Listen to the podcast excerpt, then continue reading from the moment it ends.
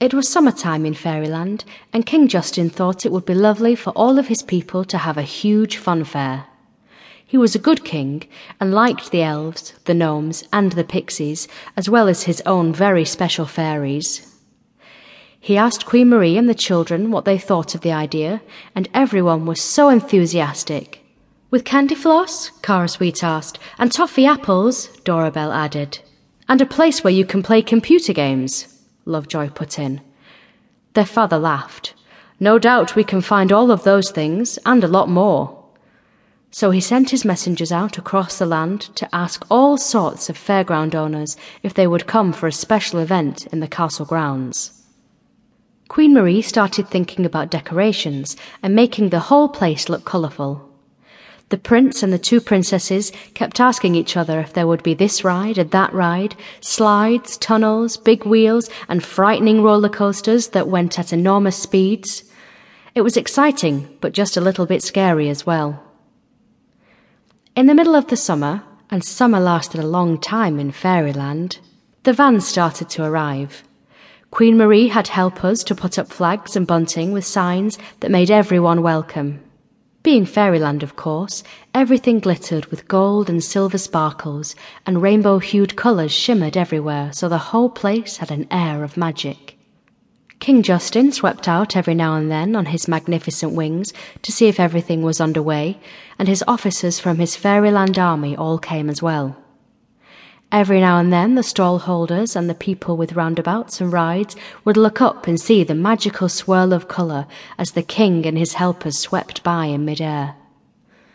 Most of the people preparing the fair were fairies as well, but had wings tucked safely away while they worked. There were pixies preparing delicious food stalls and elves offering fruity drinks that were specially made, but Lovejoy kept eyeing the gnome who had the burger stall.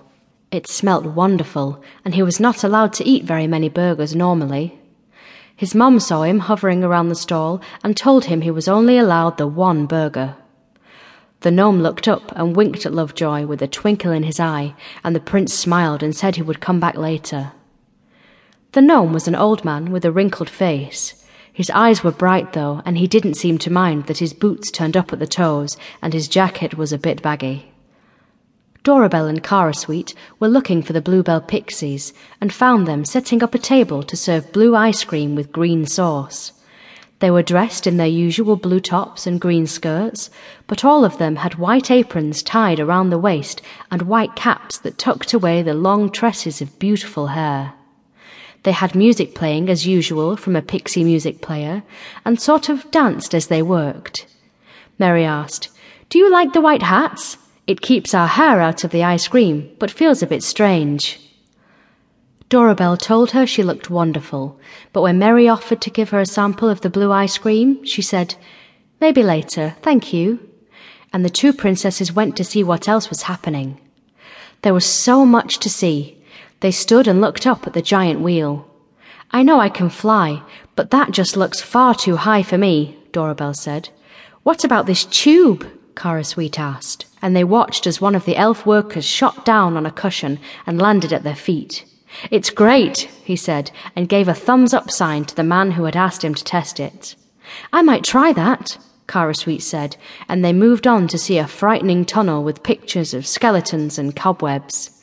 Noises that sounded decidedly weird were coming from inside the tunnel, but the workers were walking in and out without seeming to be afraid of anything. Dorabelle shivered.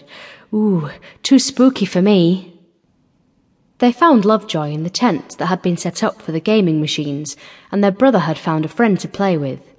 They were completely involved in something that was racing and chasing across the screen that they didn't even notice the twins at all.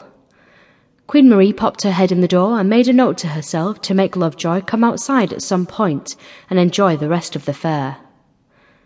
Eventually, King Justin made an announcement that everyone could hear. He declared the fair open and hoped everyone would have a lovely time.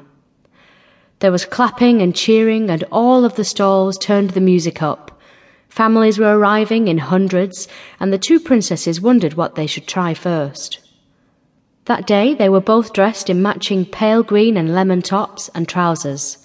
Their delicate wings were folded away.